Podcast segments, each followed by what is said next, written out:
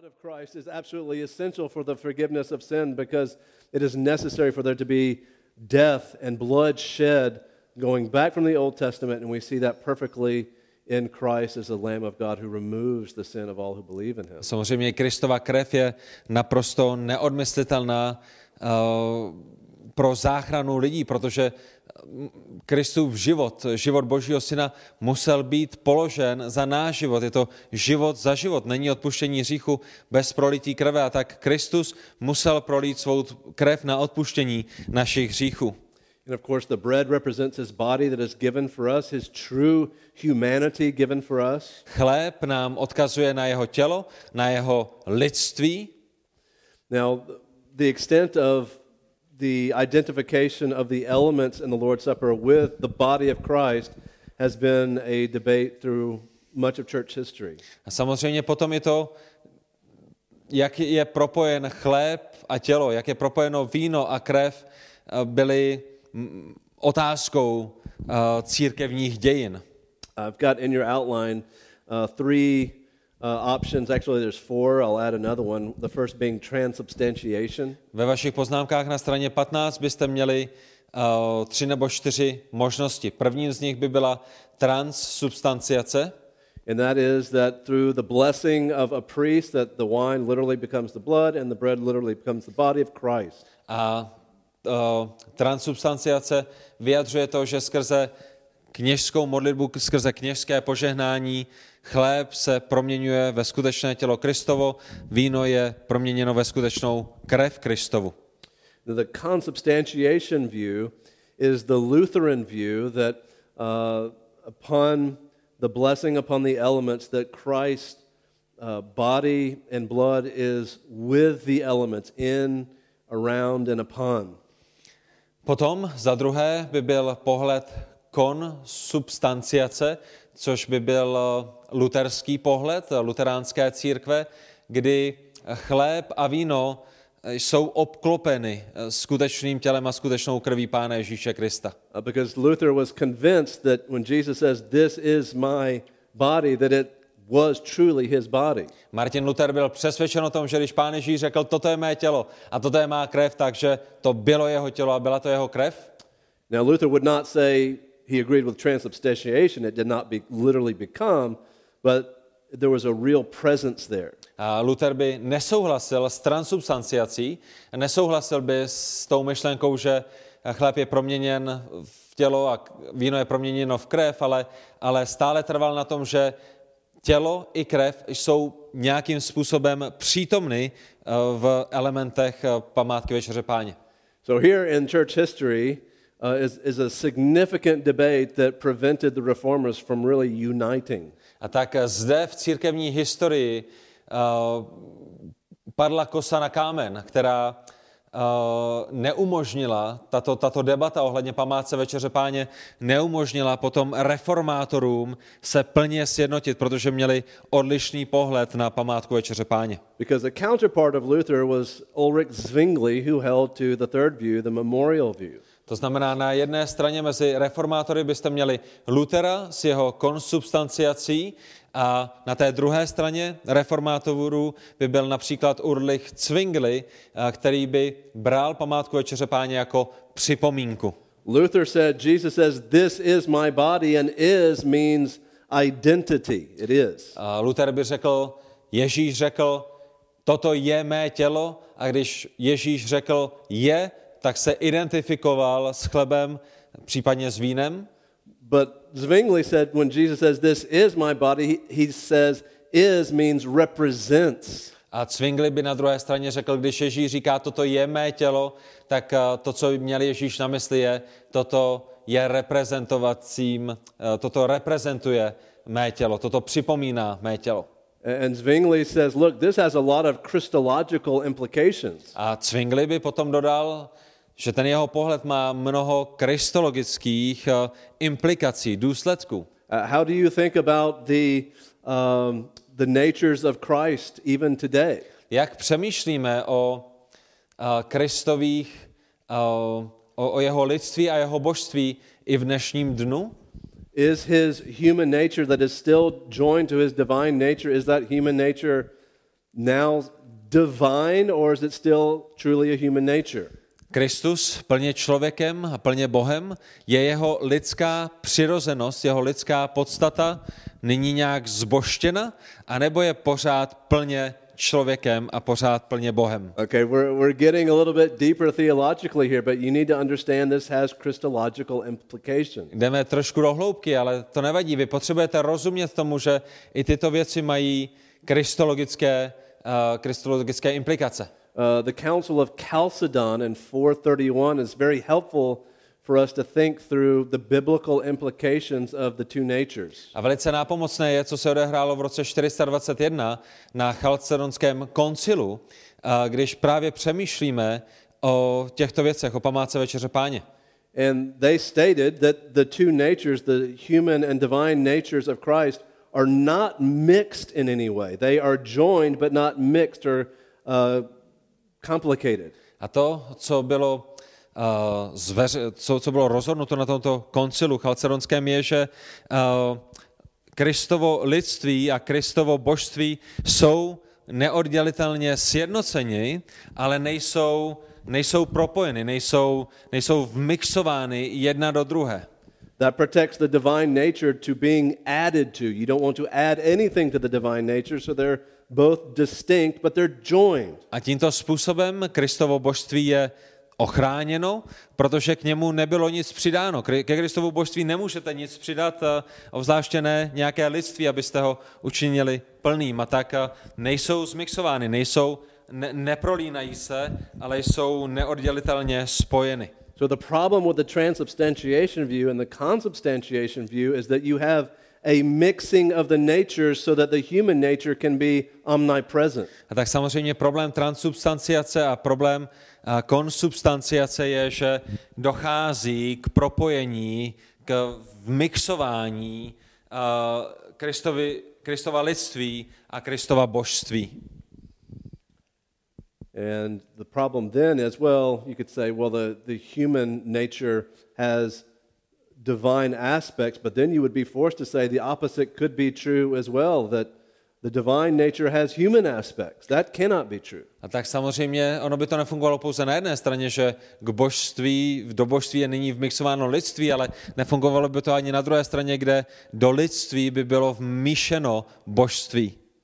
And so this is where Calvin comes along and tries to be the peacemaker. A to je, kde přichází Jan Kalvin, který se snaží uh, spřátelit tyto roznepřátelené pro, uh, reformované strany. And, and he posited another option, a middle way that is known as the Reformed view. This is where we get the idea of the, ref, uh, the Reformation movement is because it's dealing with uh, the Lord's Supper. It's not Lutheran, it's Reformed. Uh, Ten pohled, se kterým přišel Kalvín, by byl znám jako reformovaný pohled na památku Večeře Páně, a to je teďka pochází to označení reformy, protože to se týkalo památky Večeře Páně. And Calvin's view is that there is a spiritual, real presence of Christ there, and in some sense we are elevated to heaven when we take the Lord's Supper. A Kalvinův pohled by, by byl, že Kristus je přítomen v památce Večeře Páně v duchovním smyslu, že v určitém způsobu my jako křesťané, když bereme z památky Večeře Páně, tak jsme duchovně sjednoceni s Kristem.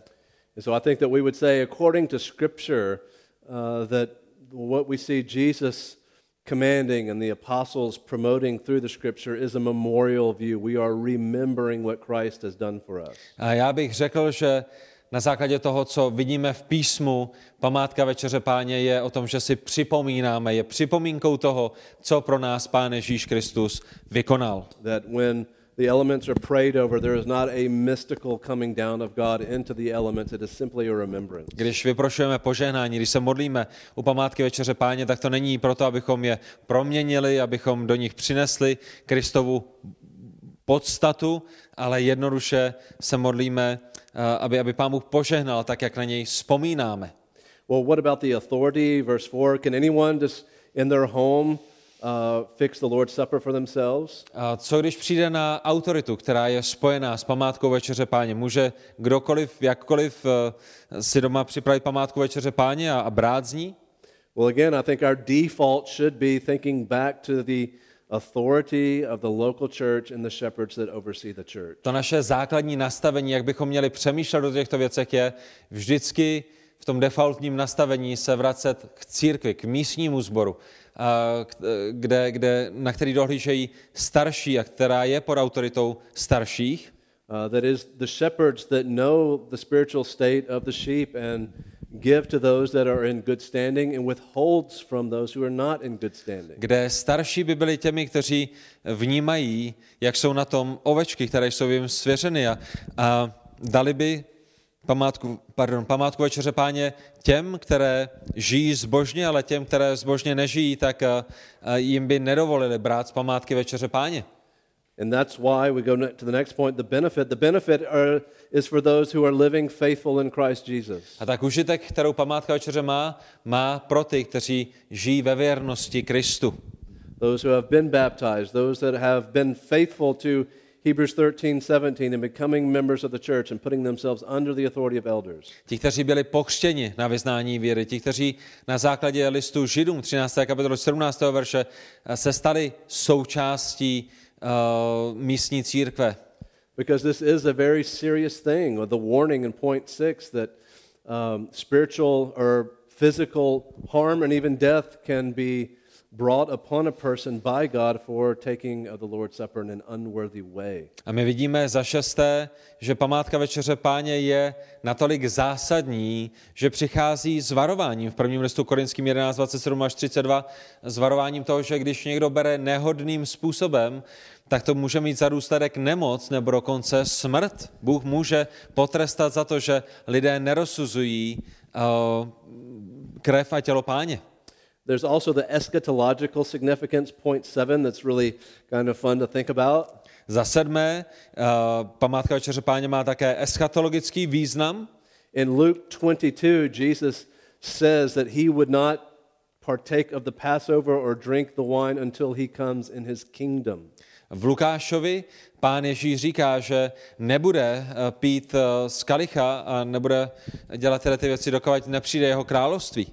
And so whereas today when we remember Christ's sacrifice for us, we are looking back at that sacrifice, but at the same time we are looking forward to the return of Christ, to partake of the Passover with him again. A tak když my slavíme památku večeře Páně, tak se na jedné straně díváme zpět na to, co Pán Ježíš Kristus pro nás vykonal, ale druhým okem se díváme do budoucnosti, na to, že Pán Ježíš se vrátí a my budeme společně s ním slavit, slavit tyto věci společně znovu.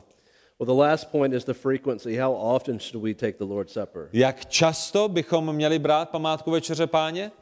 Well, according to Acts twenty, it looks like the, the believers met on the first day of the week, every week, and broke bread together. Ve Skutcích dvacet vidíme, že znovuzrození se scházeli prvního dne týdne, kterým je neděle, a když se sešli, tak lámali chléb. And oftentimes the celebration of the Lord's Supper was done in conjunction with what's called the love feast or a meal together. Častokrát památka večeře Páně byla spojená s s horem lásky, se sborovým obědem nebo sborovou večeří, chcete-li.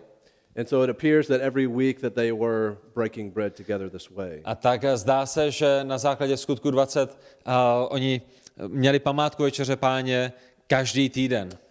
Uh, believers throughout church history have varied on this from once a week to once a month to four times a year. Ale v, v církevní historii my vidíme věřící, kteří ji slavili každý týden, někteří ji slavili jednou za měsíc, někdo jiný čtyřikrát do roka. But I, I'm very thankful to be in a church here in Kuřim where we celebrate the Lord's Supper every week. Já jsem vděčný za to, že mohu být tady v Kuřimi ve sboru, který slaví památku večeře Páně každý týden. I want to encourage you to think about some things why that might be helpful for you and your church. Rád bych vás pozbudil, pokud neslavíte památku večeře Páně každý týden, k tomu, abyste přemýšleli, jaký benefit by to mohlo mít, nebo jaký jaký benefit to má slavit památku Páně každý týden. There's a lot of pastors say, well, if we do the Lord's Supper every week, it'll get old and people will get used to it. Je mnoho kazatelů, kteří by řekli, no, ale počkej, když budeme dělat památku večeře Páně každý týden, tak, tak se to stane takovým běžným a, a tuctovým a, a lidi už to ani nebude zajímat. Uh, but does the gospel ever get old? Does it ever get boring? No, it should be preached every week. Znamená to ale, že tady nebudeme kázat evangelium každý týden, protože by lidi z toho mohli být znuděni. No samozřejmě, že ne. Evangelium, památka Večeře Páně je vyjádřením evangelia, nám nikdy nebude starým. And that assures that the gospel will be preached every Sunday, because sometimes the gospel does not naturally fit in the text that's being preached, but with the Lord's Supper being presented, it will be every week. Památka Večeře Páně slavená každý týden také zaručuje, že na každý týden na bohoslužbách bude hlásáno evangelium, protože někdy třeba text písma, ze kterého je kázání, přirozeně nevede k evangelium a ke zvěstování evangelia, ale památka Večeře Páně každý týden vyjadřuje evangelium a je připomenutím evangelia a je dobrým svědectvím o těchto věcech. Because of the seriousness of the act, it also causes a weekly serious examination of yourself and your sin. A vzhledem k závažnosti, se kterou přichází varování v prvním listu Korinským, tak je to také příležitost pro znovuzrozené lidi, aby každý týden v neděli zkoumali svůj vlastní život a zkoumali, co je potřeba dát do pořádku v jejich vztahu s Bohem. Also for unbelievers that are present, it is a weekly reminder that the elements pass over them. It's a reminder that they are not born again. Potom, pokud ve vašem společenství máte nevěřící, ať už členy vaší rodiny nebo hosty, potom i jim je to každý týden připomenutím toho, že oni nejsou součástí církve znovu zrozených lidí.